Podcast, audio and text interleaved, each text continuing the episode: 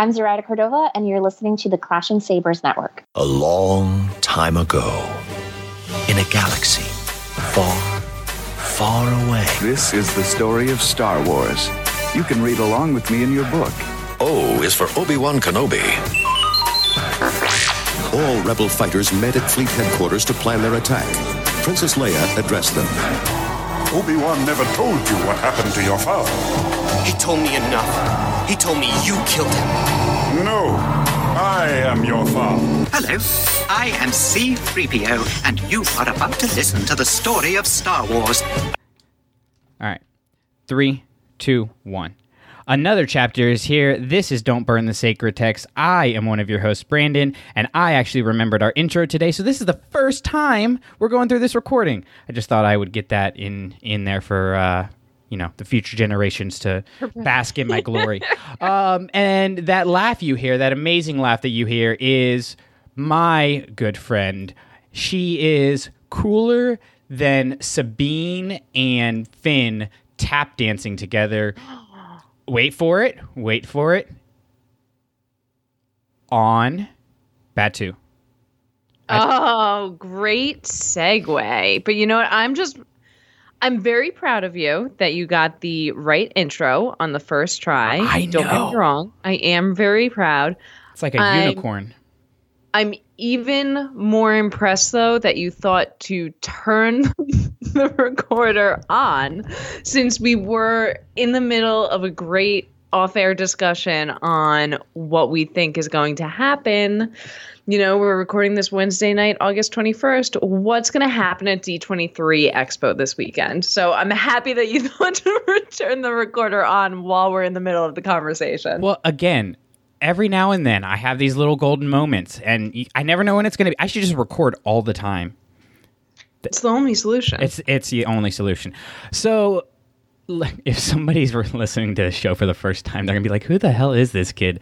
Um, so we were talking about D twenty-three, and I was mentioning how I am kind of okay if we never got a trailer, um, because my butt's going to be in the seat for episode nine, and it's only like one hundred twenty-four days away or something like that. And you made a really good point. So why don't you go ahead and, and share that with our listeners? Well, I really do think, based on everything that they have already announced is going to happen this weekend, all the panels and all the promotional material that they started for Disney Plus, I think this weekend is going to be so much more focused on The Mandalorian than it is The Rise of Skywalker. And I don't mean that we're not getting anything for Rise of Skywalker. They already announced certain... um, actors are going to be there. They're going to give some kind of information. I think we'll get like a really, really, really basic behind-the-scenes sizzle reel. But they already announced we're going to get the trailer for Mandalorian. And I think it's going to be a massive push, not just in Star Wars to promote The Mandalorian, but just for Disney overall. It's going to be such a great entry point into Disney Plus for, lack of better terms, those childless childless millennials who have the budget to get on Disney Plus, but maybe they don't feel the need to get every single Disney classic or Disney Renaissance movie ever made. But something like this, that's going to bring a whole new audience. And I really do think it's going to be the primary focus for Star Wars this weekend and a pretty heavy focus for Disney. I'm not going to lie. My excitement for Disney Plus, I'm not going to say it's equal to Rise of Skywalker, but they're like in the same restaurant. They're just at different tables, you know? Mm. Like I am mm-hmm. so, I'm never going to have to wonder what to watch again. Like Disney Plus is going to have everything we need. It's just all right there in one location. It really is. And I can't even begin to imagine the other new content that, you know, obviously at San Diego Comic-Con, M C U released a whole bunch of original content that's going to be on Disney Plus. Star Wars is pushing a lot between this, Cassian, uh, Clone Wars revival. It's a lot that we already know to be excited, a lot of classics to be excited about, but it's just going to keep, they're just going to keep pumping this out year after year. So I can't even begin to imagine the possibilities there. It's especially in this era of six to ten episode seasons. You know, like, you can mm-hmm. turn around such great content so quickly, and to have, like, all the classic stuff, you know, and, and Disney, of course, owning pretty much every property in the galaxy. Uh, Except Spider-Man. Well, he ex- don't don't you worry about that. Where there's a Disney, there's a way. Um, but, I mean, seriously, like, I we we I pay for Hulu, and honestly, ninety percent of the reason I still pay for Hulu is because Brooke likes watching certain shows, like, week to week. Um, otherwise, I would drop it. I'll probably try to bundle in, like, the Hulu, Disney Plus, E S P N yeah. Plus to get some of the M M A fights. But just, like, the the value to dollar is is amazing um, for, mm-hmm. for what they're offering. And I think the only thing... The only thing I wish is, and I understand kind of what, well, no, I really don't. I don't understand why they're not, they, they know all the old content that's going to be on there. I just wish they would just drop it all day one, you know? Like, because I don't think it's going to be one of those things where if somebody wants a, uh, like, wants to watch Cinderella or whatever, they're going to subscribe for the month and then unsubscribe. Because they're going to subscribe and be like, oh, there's Cinderella and Sleeping Beauty and Moana and Inside Out and all these things, and I think once you they're going to get on the service, as long as it's user friendly, I I don't know how you get out of it. Yeah, we're gonna have to say. I mean, I, I'm really interested to see what they continue to do with the marketing push, the pricing packages for that. But just in terms of The Mandalorian, and even, you know what, I'll even open this up to Clone Wars, because I wouldn't even be surprised if we got something about Clone Wars coming back this weekend. What do you think we're going to see? Do you think it's just going to be a really generic teaser trailer? Do you think they're going to give a lot more information or even maybe some extended scenes? What do you think we're going to see? I think we're going to get a trailer that plays very much into... and and. I don't mean this in a negative way, but plays very much into the fanboy stereotype. And what I mean by that is the the stereotype of the person who would like a Boba Fett, who would like Mandalorian, is that, like, you know, you're, you're fanboy. And I think it's more diverse um, than that, obviously. But I think they're going to play into that stereotype with the, you know, cool one-liners, the, the turn to cameras over the shoulders. It, it's kind I think it's going to be basically a Fast and Furious trailer in Star Wars. There's going to be a lot of Vin Diesel turning to the camera um, and stuff. And I, I think that's kind of what they're going to push it as. And then once you get in, you're like, oh, this is a lot more complicated and deep than I thought it was going to be. Because, I mean, Jon Favreau and Dave Filoni. Um, I don't think we're going to get a lot of story... Um, I think we'll get maybe kind of the setup stuff for the first episode, um, a little bit of tease of that, because I, they I, they didn't show the entire first episode, but they showed uh, a good-sized clip at, uh, what was it, was that Celebration? Celebration. Yeah, yeah. Yeah, yeah, and it, it looked unfinished to me. Oh, yeah, because you were there for that one, right? I was there, yeah, and it was, I don't want to give a lot away, because it did look really good, it looked totally different from what we're used to. But it just seemed, I don't want to say unpolished, because I think that the entire show is supposed to look unpolished. Yeah. It really did look like it, they didn't quite put all of the finishing touches on it yet. Not in an aesthetic way, just in a real, I don't know how to describe it. Well, just, I, just a, it wasn't quite right. You know when you watch a deleted scene on yeah. a D V D and you're like, oh, okay, they just clearly didn't finish it?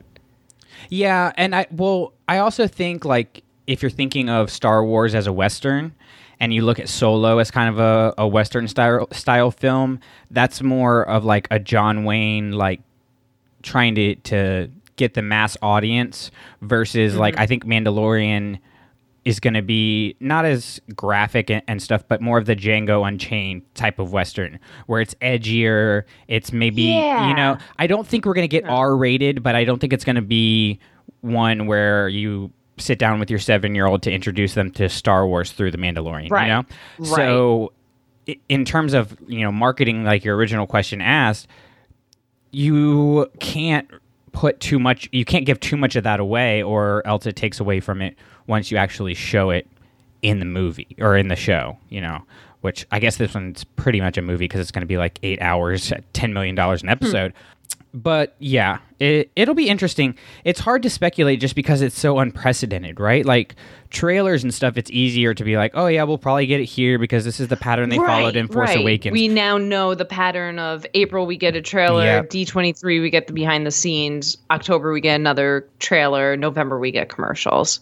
But yeah, this is totally new for us. But that's why I kind of think they will start to put some of the story behind it this weekend, because they're going to have to differentiate this from everything that's about to come out for Rise of Skywalker. Yeah.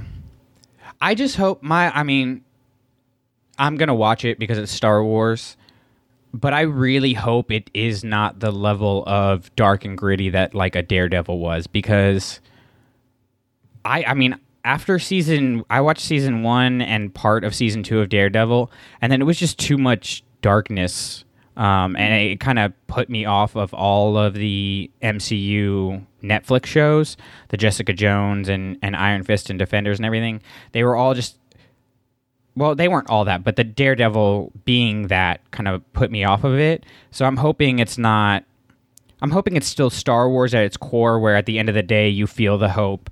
Um, it keeps those same themes. And it may be, you know, whereas in Clone Wars, they don't show Ahsoka chopping off seven people's heads at one time, but you know she chopped off seven people's mm-hmm. heads at one time. Maybe they do chop off a head, but it's not spouting blood like a Quentin Tarantino movie. You know what I mean? Like, there's a fine line to walk there. It's that tame, family-friendly beheading. Yes, exactly. That's what we need in Star Wars. Well, speaking of beheading, um, I almost lost my head today when I saw the prices that came out for the Star Wars hotel at Galaxy's Edge. Have you seen these prices? No, it's going to hurt me, though. It's... You, there are no one-night stays, stays. It's a two- to three-night stay, which, of course, this okay. is part of the story. So you right. go to Galaxy's Edge, that's part of the story. You go, you know, all that. Are you? Hopefully you're sitting down, because otherwise you're going to fall, and it's going to be, be I terrible am. audio. I'm ready. I'm nervous, but let's hear it. For one person, three thousand three hundred dollars. Oh, ho, ho. For wow. A, Wait, is that that's for three nights though? That's not per night, right? No, that's for three nights. Okay, still, still, still insane. And then for I don't, I think it was a three to five room person room. I don't, I don't know, but basically like a party uh, size room is seventy four hundred a night, which is about fourteen hundred a person. Oh my god, I'm so happy I don't have kids. Okay. A, I know you're going to go do this, so that's not even in the question.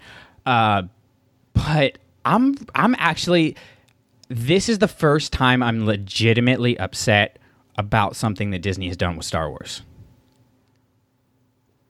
Yeah, because that is just to the point of, you know, not every fan is going to get to experience it. Right. And it's like you're not even, it's not even... There's no, it, it, there's no potential to go to that level for a lot of people, you know? Yeah. And I mean, that's like, that's literally like a month's worth of paychecks, you know? And, and I live a comfortable life. I make a good wage. Think about the people who are having to, you know, work fast food or, you know, the service industry who's getting hours cut, and they're still buying your books and, and, Yeah. buying your video games. And so I don't know, that was disappointing because I really was looking forward to going to Batuu and doing the whole experience, and just, you know, one time maybe going all out where I can get my lightsabers and get my droid and be able to stay at the hotel and just have this whole great experience and everything like that. But if you're, I mean, if if it comes between like, well, you can go to stay at Galaxy's Edge, or you can play, pay for a plane ticket to go to Europe. I mean... I mean, not only think of it doing, you know, something else with that, that's how much rent for some people. That's, yeah. you know, three, four months rent for some people. It's just... it's disappointing, and I, I don't feed into the whole Galaxy's Edge is a failure because it's a long-term thing. Eventually it'll pay off. It'll be fine. But this is... This feels like a money grab. I know yeah. they're a business, they're a corporation, they're supposed to make money. I have no problem with that. I have, if I had a problem with that, I wouldn't pay my money to go see Star Wars. I wouldn't pay for the books on the first day they come out. You know, like I, I that's not my issue. My issue is, I mean, yeah, like like you said, three to four months rent. It's just really yeah, disappointing. It should be for everyone, or it should at least for that much be like, yes, you're part of this story. Yes, this is your lodging for the next three days. We're also going to include all of your meals or something like that. Yeah, and I don't, at least I haven't seen any details about like what that includes and everything. So that Have could, they said when it's going to open? No, I haven't seen that yet. Um, That's wild. It could be where that in is an all-inclusive thing of, you know, like, you get to, you know, that pays for your ticket into uh, the park, that pays for your mm, custom lights. True. If that's the package, then I'm like, okay, cool. Yeah, like, that's about... It's probably not, though. But no. I mean, if we're being honest. But, like, I don't know. It just rubbed me the wrong way, and I had to get that off my chest. So I feel better now. Thank you for coming to my Star Wars therapy session. That'll be sixty-five dollars. Uh, Thanks for having us. Now let's get into something that was not disappointing and was not a letdown, which is our book we're talking about today. We're going to talk about Crash of Fate tonight, and we were lucky enough just two weeks ago to have Zoraida Cordova on the show with us and give us a little bit more insight, talk about her fandom. But now that we have had time to digest the story and where it fits in the Star Wars universe, we get to actually dissect it a little bit. And I know I was a big fan of this, but Brandon, what were your kind of initial thoughts on the story? Well, before I jump into that, there is one, because there's only one grievance I have, right, with this, not even with this book, with Lucasfilm Publishing. In Del Rey Publishing across the ba- the banner. I was reading, I was looking at the front cover um, timeline of okay. of a, we'll say, a book that uh, should have Crash of Fate in its timeline. But I noticed that the timelines don't have the Y A books in them. And I'm disappointed in that. So I just wanted to point wow. that out. Yeah, Lost Stars isn't in there. Wow. Uh, Queen Shadow, none of that, none of those are in there. So Del Rey, if anybody's listening, put the Y A books in there. Wait, are you looking at Crash of Fate or are you looking at Black Spire? I'm looking at Black Spire. Uh-huh. That's just your subtle way of mentioning that we have Black Spire. I don't know what you're talking about. We're talking about Crash of Fate. Uh, I, just, I just opened up Crash of Fate to look at the timeline. I don't even see one, but that's no, wild. The Y A books are not in the timeline. Now, I would understand like the the younger junior novels, The Pirate's Price, Lando's Luck, things like that not being in there. But yeah, I was kind of disappointed in that. So anyways, that's my only grievance. To go back to your question, I really enjoyed this book. I mean, it it felt... It, my my overall reaction, it's not anything canon shattering, um, like A Master and Apprentice, which I think completely changes the, the way we interpret The Phantom Menace. Um, I I honestly don't I don't think it changes a lot of anything, but I'm okay with that. Um, it really doesn't. And, I would and, say this was almost the easiest book to read because of that. Yeah. You know, I don't want to say that other books feel like homework because they don't, because I love them. And I love that when I usually pick up a Star Wars book, I don't want to put it down, with very except few exceptions. I don't want to put, except for, yeah, Thrawn. That's We're what looking at you, Thrawn. But, but sometimes it, it feels like homework because you feel like if you miss one little detail in one of the books, you miss out on so much. Or if you don't remember every single name of a new character or every single planet someone's been on, you might miss something down the line and you want to see how everything connects. But this was the first book in a very, very long time that I picked up. And even though, yes, it felt like Star Wars and yes, it was really good, I got to just enjoy it for what it is without feeling like I had to study it. Yeah. I mean, I kind of consider this like a cotton candy read. And what I mean by that is like, it's not, it's not a whole bunch of nutritional value, not really any nutritional value, you know, in, in terms of like feeding into the canon, but it is a good amount of fun to read. It's a good amount of fun to consume. It's a, you know, you get cotton candy at big events because they're going to be something you remember and you want to experience that, you know, the whole thing. And I feel like this book gives you that kind of experience. You, I really felt immersed in the galaxy, but not overwhelmed by the Star Wars. It was like actually getting to see what it's like to live in that galaxy without all the pressures of, oh my God, like, is the Force balanced? And, you know, where's the Sith Lord and things like that. It was just, these are two people who live in this galaxy and they're just trying to figure out who the hell they are. And I thought that was really super relatable. I thought, I mean, that's kind of, it, this book in particular, more than like a, a Most Wanted or Queen Shadow, kind of plays into the, what I would consider the typical Y A um, genre in terms of like, it's got like, you know, the young romance, the, those kind of tropes, the um, overly romantic. Coming of age. Yeah, yeah. You know, the trying too hard to be romantic kind of dialogue, um, those kind of things. But I love those kind of things. Like, I, when I'm not reading Star Wars, I'm usually reading Y A, so it was right up my alley. So what about you? I know you were really excited about this. I was. You know, it, it's funny because you said it really well that it, while it feels inherently Star Wars, it doesn't go so heavy on that wars part.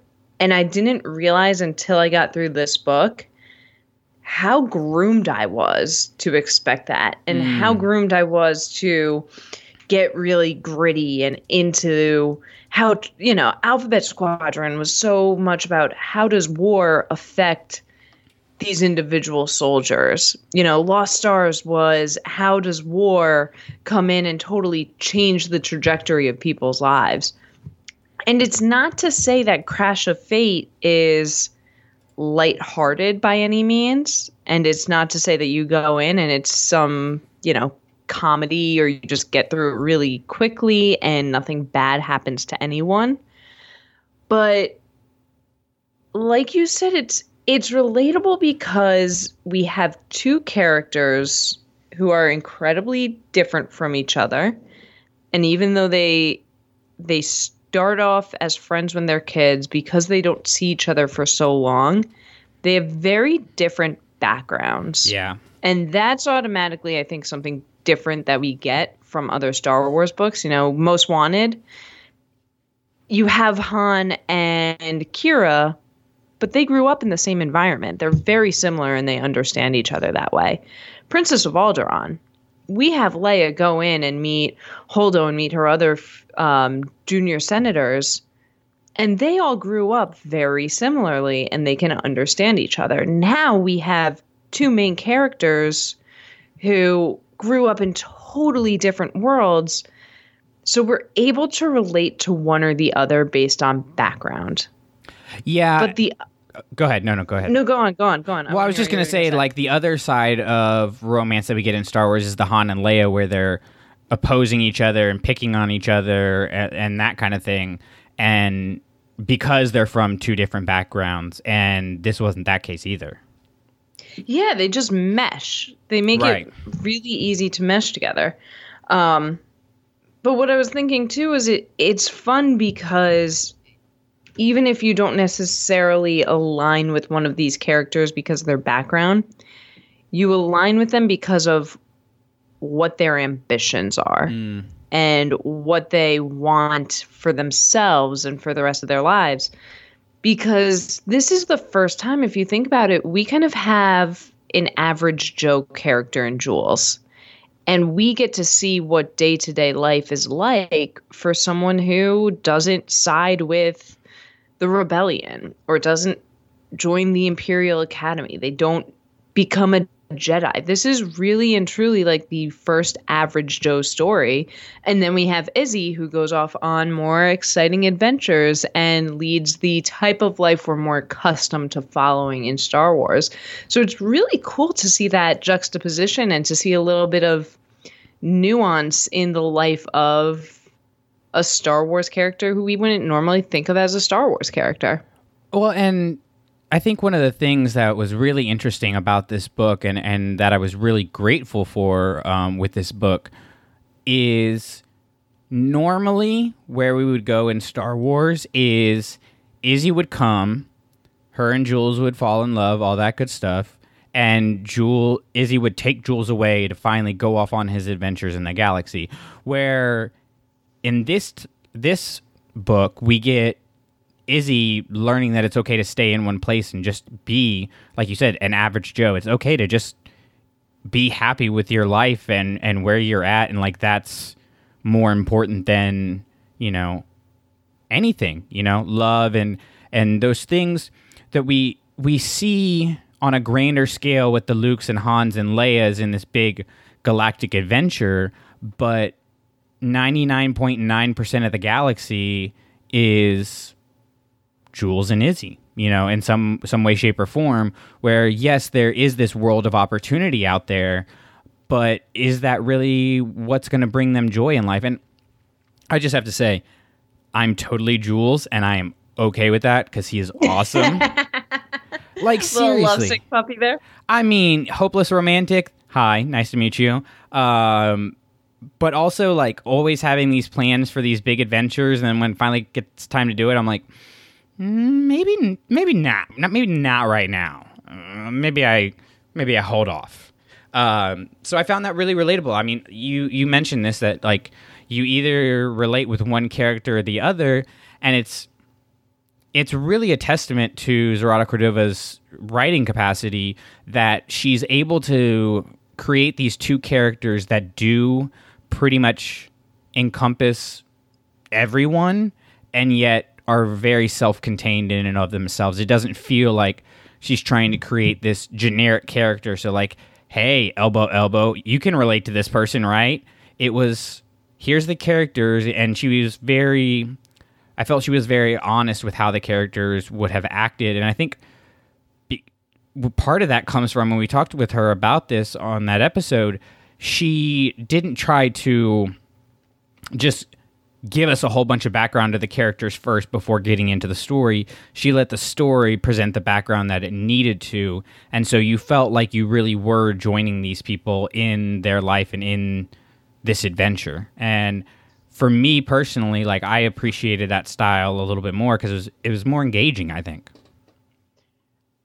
Not only that stylistically, but one of the reasons why I found it more engaging was it goes back to that average Joe or that everyman concept, not in terms of their profession, not in terms of what they do day to day, but more in terms of skill level. You know, we talk about like Dark Disciple, incredible book. It's riveting. It keeps you right at the edge of your seat from the very beginning.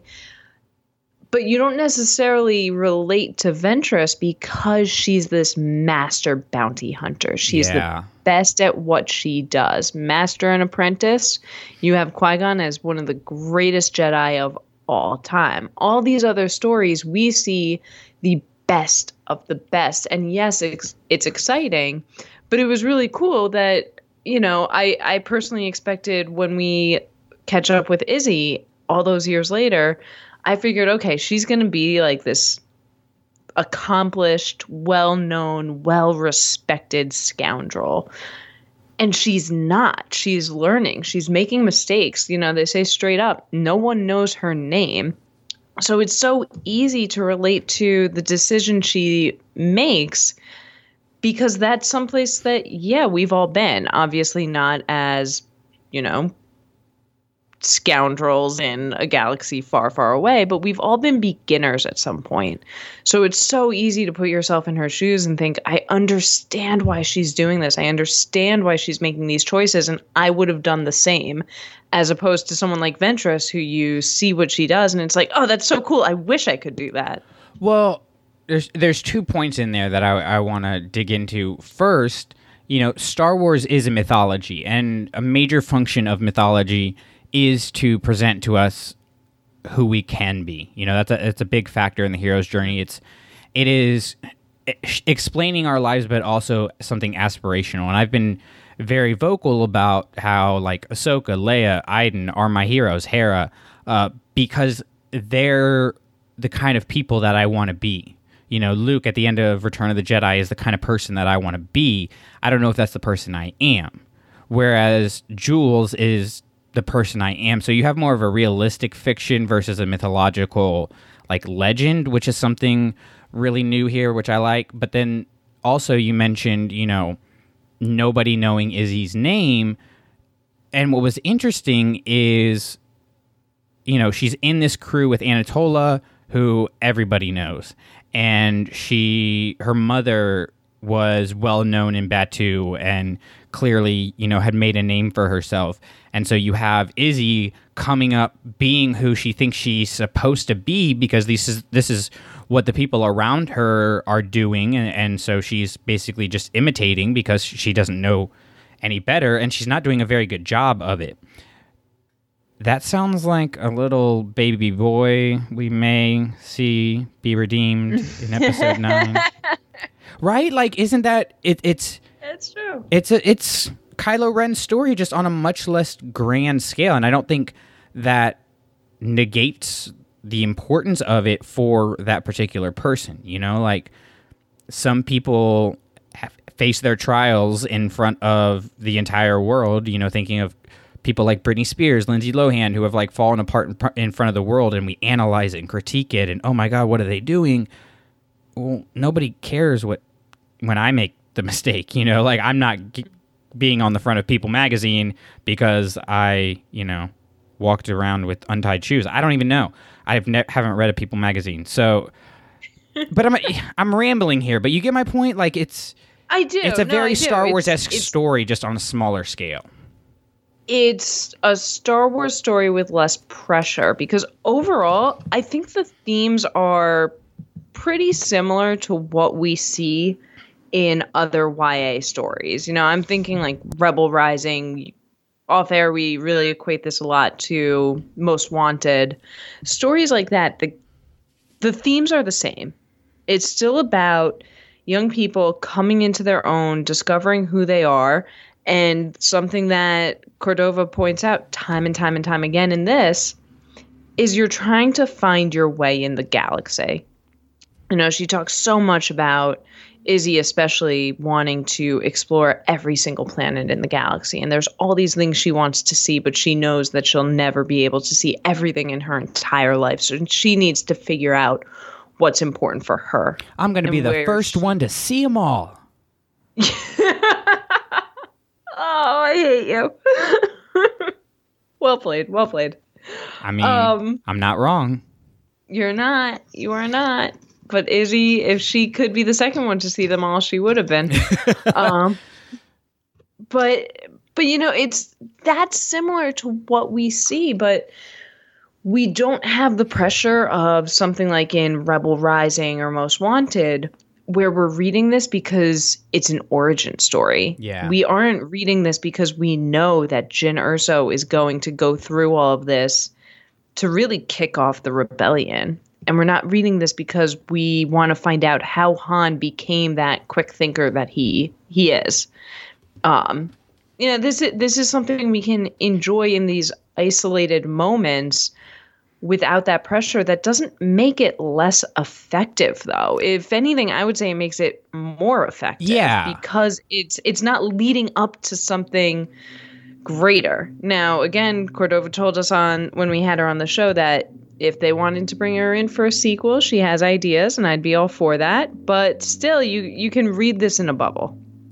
Well, and also it, it being its own thing, it being something that, like we said, doesn't have a lot of weight on the the episodic, you know, saga films. Um, I don't think that negates the importance of the story or the characters or the execution of it, right? Like, you mentioned earlier about like it feeling like homework sometimes, and it does. Like, I'll be reading Star Wars books sometimes. I'm like, I just need a break from Star Wars reading for a minute, and then I go get a different book, and I'm like, but I just don't enjoy reading this as much as I enjoy reading a Star Wars book. And it's like this conundrum of like, I don't want something as heavy as Alphabet Squadron or as, you know, intense with Force lore as Master and Apprentice. I just want something to catch my breath. And that's exactly what this was. It was a breath of fresh air. And I mean, I, I want to ask you this then. What is it that sets Star Wars apart from, you know, anything non-Star Wars? Because I feel the same as you do. Sometimes I'm like, I want a little variety. I don't want to sit here and overanalyze every single sentence and feel like I need to go back through my notes and see where it connects to this and how does it relate to this part of the hero's journey. I want to just sit there and, and breathe a little bit. I can't put my finger, though, on what it is that makes Star Wars Star Wars. And I think it's because of this book now specifically, because it was lighter and because it was isolated but still enjoyable. I can't figure out now what it is that makes a Star Wars book a Star Wars book. I mean, and don't say it takes place a long time ago in a galaxy far, far away, because I will just hang up. I wasn't going to say that, but that would have been a good one. I Man, I missed I realized it. As soon as I said it, I was missed like, oh, I said a real opportunity up. There. I mean, I think we have to differentiate between like a Star Wars book and a successful Star Wars book, first of all, because I think for me personally, the Star Wars books that are successful are the ones that don't lean so much into the sci-fi and focus more on the themes that Star Wars has, which is what this book had. You know, the themes of love, the themes of hope, the themes of doing the right thing simply because it's the right thing to do, small acts being of great importance. You know, like if, uh, I'm forgetting the farmer's name, but if that farm, you know, blows up and, and goes to hell, most people in the galaxy aren't gonna know.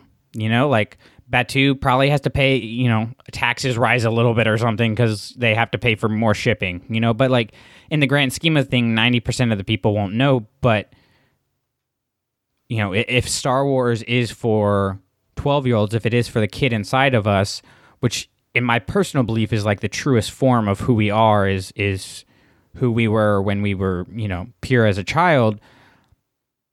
It's speaking to that person and reminding us about those those things that you can make a difference by just impacting one person's life.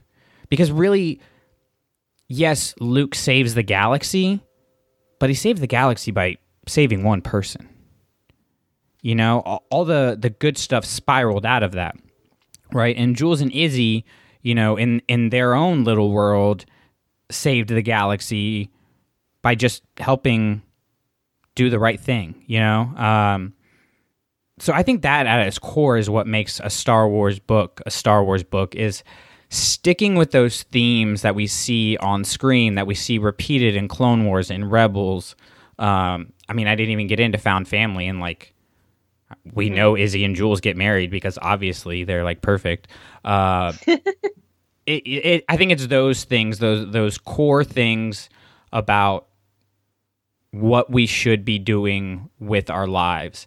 And the difference is just a matter of, are we talking, you know, giving your life and, and being willing to sacrifice everything to get the Death Star plans, or being willing to sacrifice everything to save a farm?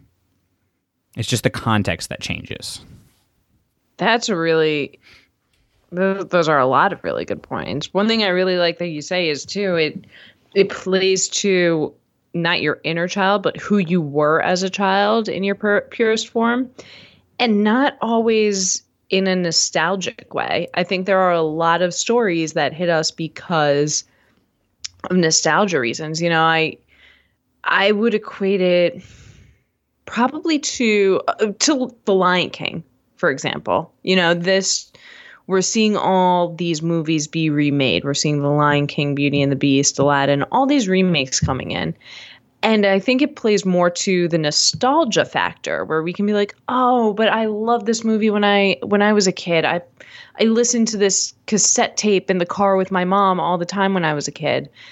But it's not that telling those stories now has the same effect on me, whereas a Star Wars story done well, it doesn't make me nostalgic for when I was nine years old reading this, you know, with a flashlight under my under my blanket so that I wouldn't wake my twin sister up. It doesn't make me think of that.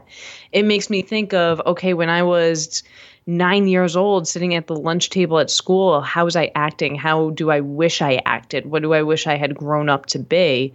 And it plays to that more than it does just pure nostalgia.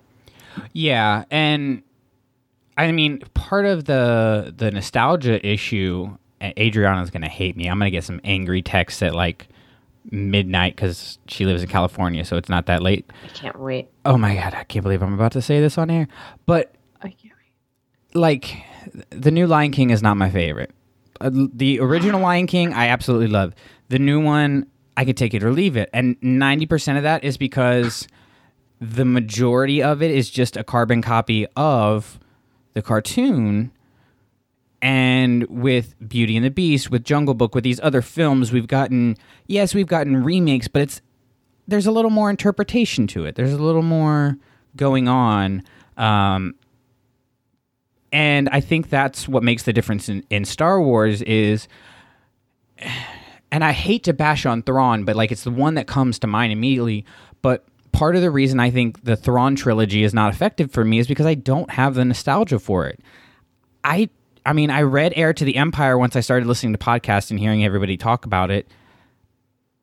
Wasn't crazy about Thrawn then. Like, didn't dislike him, still don't dislike him, but just not my thing. And but for people who, you know, were like you were saying, you know, reading Heir to the Empire under their sheet, you know, with a flashlight because they couldn't go to sleep because, oh my God, there was new Star Wars, you're hitting that nostalgia button with Thrawn. Whereas if you look at, like, you know, I almost said Galaxy's Edge, but Crash of Fate, um, and even books like Inferno Squad, uh, you know, I'm trying to think, Dark Disciple, A New Dawn, what they do successfully is they, like you said, they give you the same feelings that you had. They make you think the same things that you had, those, those core things that make us human, but it doesn't make you want to be nine years old again.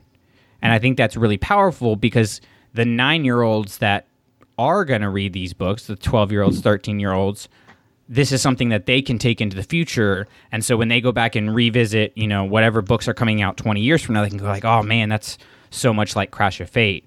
Uh, which I think is really, I think it's really cool. I, I really do applaud Zoraida Cordova for doing a book like this that wasn't galaxy shattering. I really, I, I, I mean, it was, it's definitely a risk because especially us rabid fans, I mean, we, we jump into every little thing like, oh my God, how is this going to completely change the story?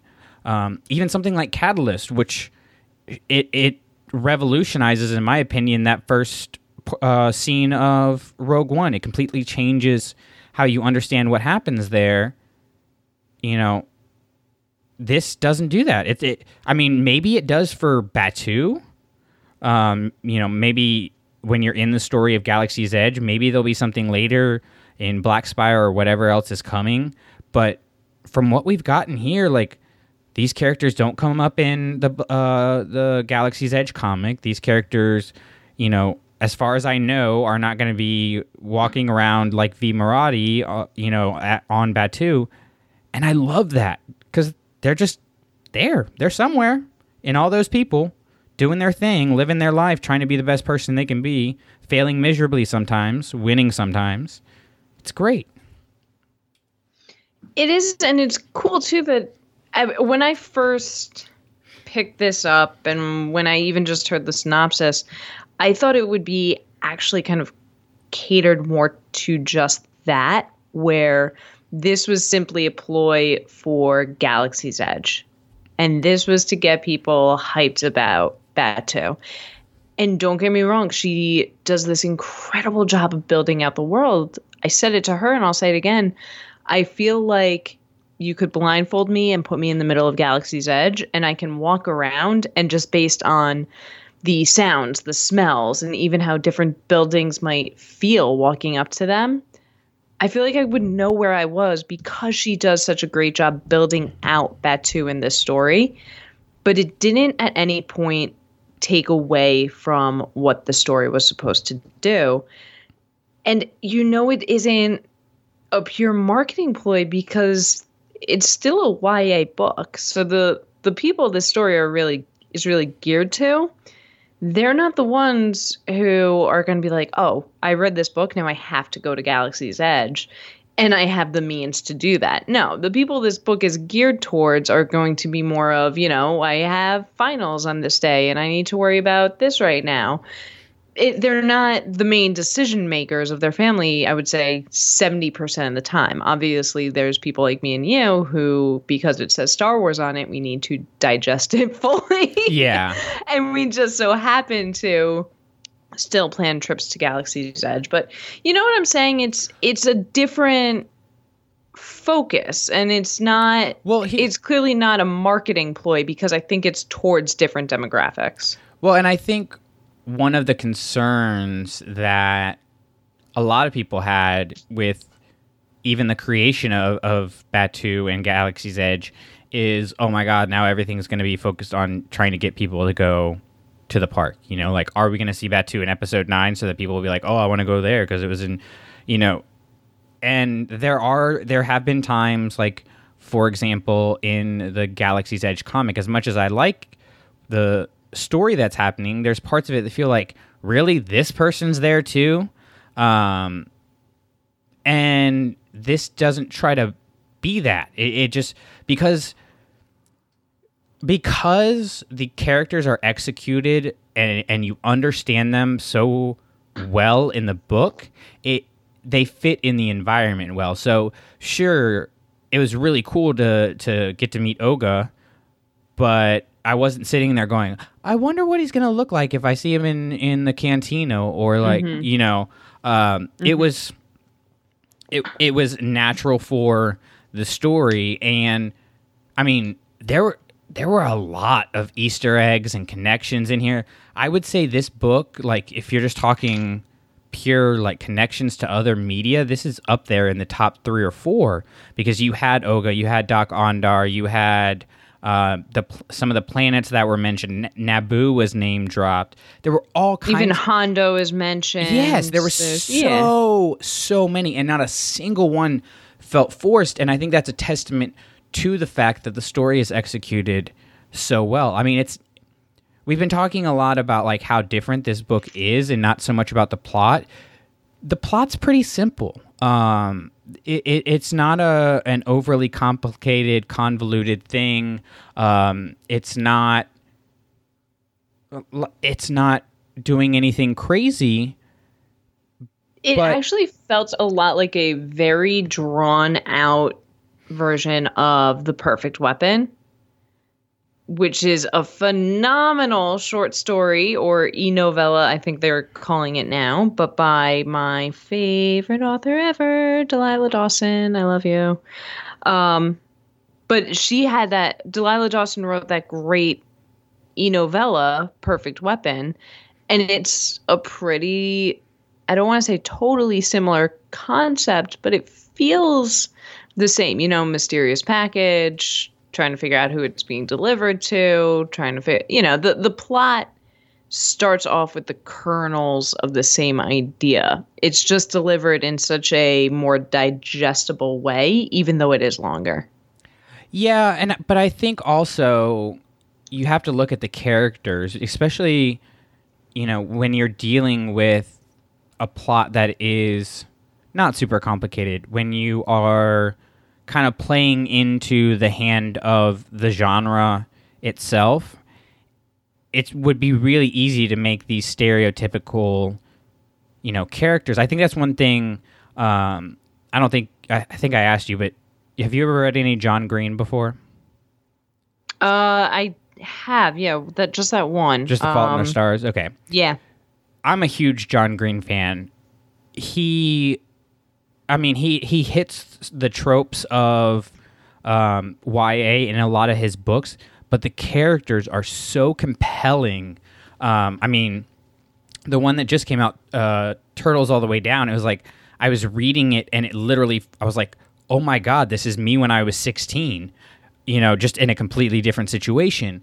And like I said, the characters in here, like, I feel like I'm Jules. Like, I totally relate to that character. So even though the plot is not super in-depth, there's not, there is, there's the mystery, there's twists and turns. You get more and more about, you know, cur- kernels, like you said, about, like, her parent, uh, Izzy's parents and things like that.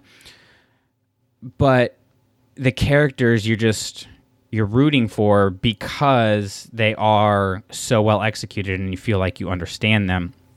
Um, who who do you relate more to? Are you more Izzy or are you more Jules? I want to say I'm more Izzy, and I'm probably, you know, I'll say sixty forty Izzy Jules. Yeah. I would say I would say you're more like seventy thirty. All right. All right, I'll take it. Thanks.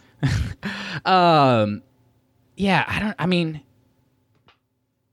other than like just standing and applauding for an hour, there's not really much else to say about this book. It's just, it's, no, because it, it really is simple. And I, I don't mean that in a bad way. Obviously, I, I don't have anything terribly bad to say about this. It's, I don't have anything bad to say about yeah, this. Yeah, it, it's a simple story that you can pick up, put down whenever you need. It's not going to completely change how you see Star Wars. It's not going to give you any new theories about what's going to happen in Episode nine. It's just something you can pick up and, and enjoy and relate to these characters and just inhale a little bit. Yeah, and I mean... I, I read until I fall asleep, so, like, I don't even know why I own bookmarks because I never use them because I literally, like, every night I'm trying to, like, find the page I was at before, but a lot of times I will weigh, like, how good a book is off of how long it took me to fall asleep because if, if I'm not really into a book, I usually fall asleep in, like, five to six pages. If I am into a book, I'm up for a lot longer reading it because I can't fall asleep. The only bad thing I have to say about this book is I kept falling asleep. And it wasn't because ah. I didn't like it. This book came out right when I was starting work again. And we had had so much crazy stuff going on that I was just going to bed exhausted. And so it was kind of interesting because while this book was in and of itself very different from other Star Wars books, my own personal experience of it was so different because I kept like... opening to where I thought I would be, and I'm like, no, I'm not that far into it yet. So it took me longer to get through it than I would have liked, and I mm. because I really enjoyed spending time with these characters. Like, I feel like if I had all the time in the world to read this book, I would have had it done in two to three days. Because yeah. it, you know what, though, at least it did happen for this book. Because other books, if that happened to you in You know, we keep talking about, like, Master and Apprentice, but even if it kept happening in something like Aftermath, it would have been, oh, my God, you know, where where was I ten minutes before before I fell asleep because I need to go in and pick up on these yeah. little details. Everything's going to be so important. This you could kind of glide in and out of. Well, and some of the story points that I was a big fan of, like the the slow reveal of who Izzy's mom really was, there were some major points you couldn't miss, but you didn't need to know every detail to really understand what was going on for Izzy as that reveal was happening. Um, you know, with each with each new thing, you didn't need to think back to, okay, well, what were the other ones before, and how does this feed into it? It was because it was it was more about Izzy discovering that this identity Ex- that she had always exactly. been trying to create, right? So again, I'm a I'm a characters person. Like I. I come to stories for the characters. The plot being good is an added bonus. Um, the mythology being good is an added bonus. If the characters don't work, the story's not going to work for me. And the character... to, I want to note this because it, it's it's really something special, especially in Y A, because, I mean, Lost Stars did it. Uh, it's Claudia Gray, so who's surprised there? But Queen Shadow, you have Padme, already established character that we like. Legends of Luke Skywalker, you've got Luke freaking Skywalker. Ahsoka, you have Ahsoka. Rebel Rising comes out after Rogue One. Everybody likes Jyn. You know, like, these other books are going in with an advantage. I think, if anything, Zoraida Cordova went into this with a disadvantage. One, because people have are, are a little disenfranchised with the whole idea of, of the marketing around Galaxy's Edge, I feel like. And two, because you have characters that are not big players in the galaxy, people we don't know yet. And then three, you... you're not telling this big, grand, galaxy-shattering story. So, in my opinion, that's like three strikes. Like, this book should not be one that I'm like, I want to read that again. But honestly, I can't wait to read it again. Like, I'm more excited to read it again than I am Alphabet Squadron. Um, oh, yeah. You know, like... You know what? All right, so I have a question. I want to mix things up a little bit from what we normally do. I know we... And I didn't run this by you. I'm sorry. But I know we typically do, you know, if you were to do any kind of spin-off, Ooh, yeah. you know, what character would you want to do in what medium? I want to ask you this, though. Seeing how Zoraida Cordova writes and her style and how she's able to make us connect with these characters that we have no knowledge of whatsoever going into this, what do you want her next project with Star Wars to be? Oh my God, that's so much pressure.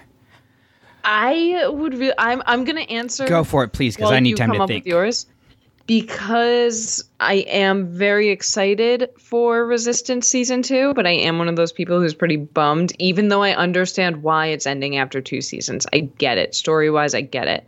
I still want more. I would love for her to write about Uh, Toradoza or Tam and do something there. Yeah, I could see that. I could see that. Even uh, Sinara would be good. Oh, yeah. Telling like Sinara's prequel. Yeah. I think because I think Zoraida Cordova has a great... I think she takes the time to really understand her characters. Um, we talked a lot in the interview about kind of her process, and, and we hadn't finished the book yet, so we were trying not to get too much about the plot and, and the character reveals and things like that. So a lot of the conversation was about her process and how she fit things into the galaxy. If we got if we got to her, we get to talk to her again, I would love to discuss more her process in, in like, the psychology of characters, because I think she, while we didn't talk about that a lot, I think that has to play a big role in how she's developing these stories. So th- with that in mind, I would like to see something with Chirrut and Baze. Wow. I think that would be wow, really great cool. Pick. Right? Like, there's, it. You could go multiple ways with it. The Guardians of the Wills book isn't a...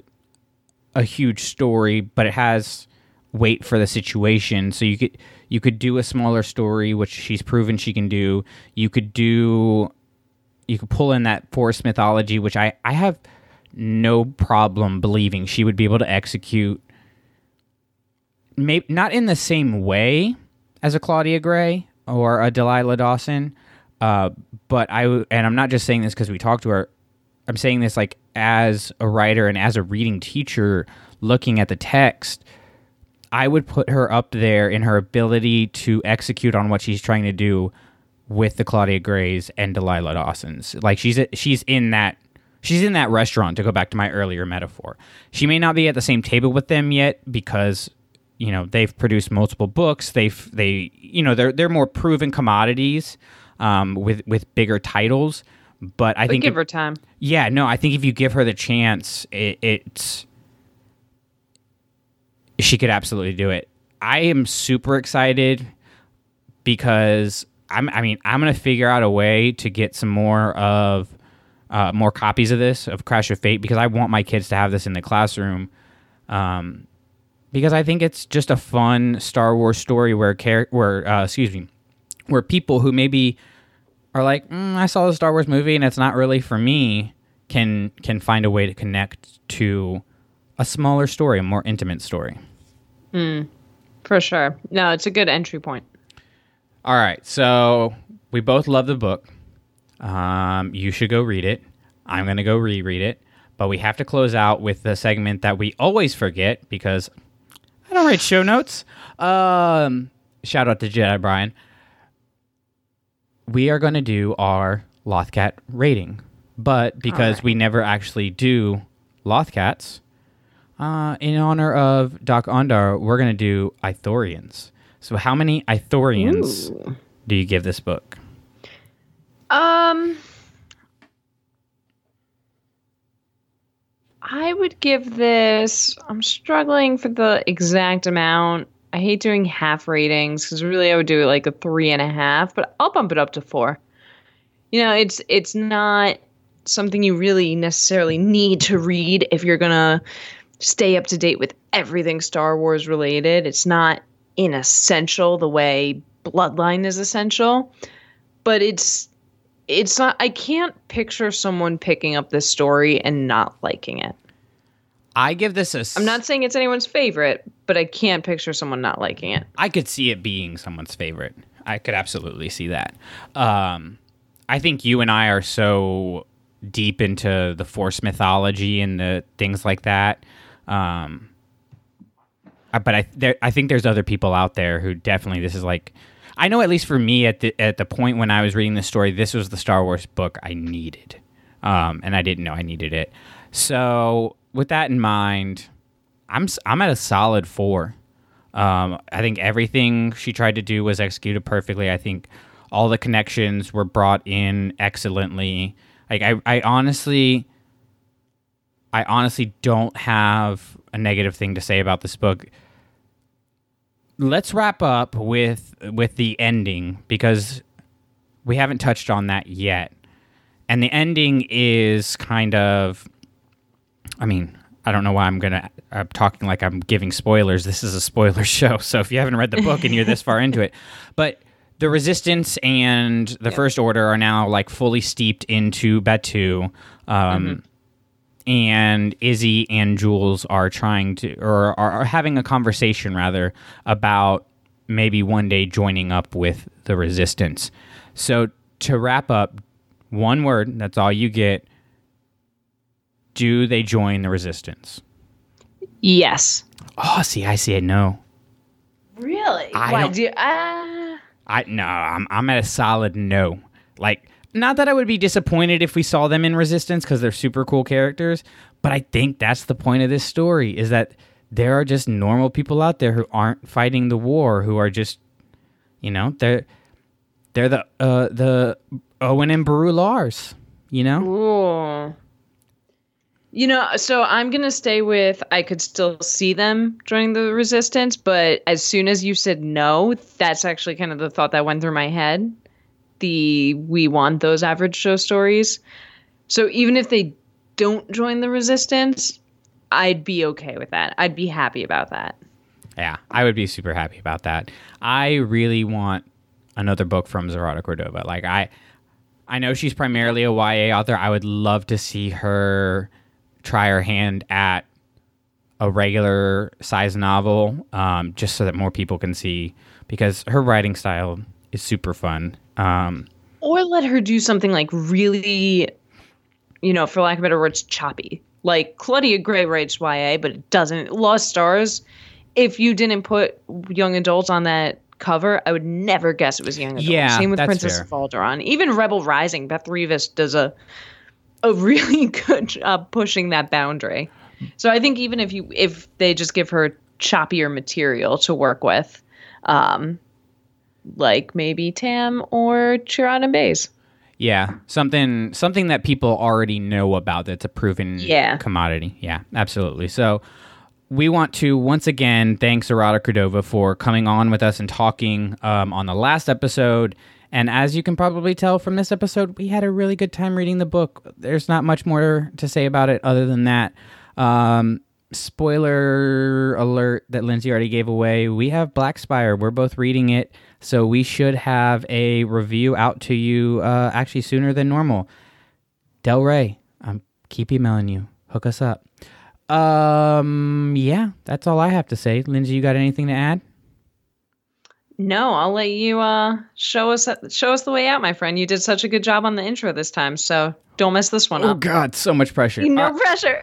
All right, well, follow us on tw- uh, Twitter, on the Twitter, uh, at Clashing Sabers. You can send us a D M and tell us we're great or tell us we're terrible. I will either like you or block you, whatever. Uh, you can join our Facebook group, Clashing Sabers Star Wars Community, on Facebook. It's a lot of fun. People over there are talking and uh, having good conversations. What else do we have? We have our website, clashing sabers dot net. Um, there will be articles posted soon. I don't know how soon soon is because I haven't had any ideas pop in my head, uh, but we're working on it. There's some good yeah, stuff there. Material's coming out now. We're getting it. I, I feel know. like we were in such a lag because there wasn't anything new for so long. Yeah. And we're going back to it full gear. Yeah, and, and the gears will start moving again uh, once we get there. So lots to look forward to there. We have some uh, big things. I'll just use the blanket statement of that in the works. So make sure you are subscribed to the network. All you have to do is click that subscribe button and you will get all of our shows for free. Uh, yeah. So until next time, keep reading, keep writing, but whatever you do, don't burn the sacred text. You did it. I know, two in a row. All right, by this point, you know how this goes. Their stuff, their stuff, our stuff, our stuff. Not associated with Lucasfilm. Kathleen Kennedy, give me a call. Dave Filoni, I'm there if you need me. Our thoughts, they're our thoughts. They don't reflect Lucasfilm or anybody else associated with this stuff. So, if you don't like it, we're sorry. If you do like it, great. Let us know either way on iTunes, on whatever podcatcher you're listening to us on. Rate us, review us, share us, tell your friends about us, and dadgummit, whatever you do, just don't burn the sacred text.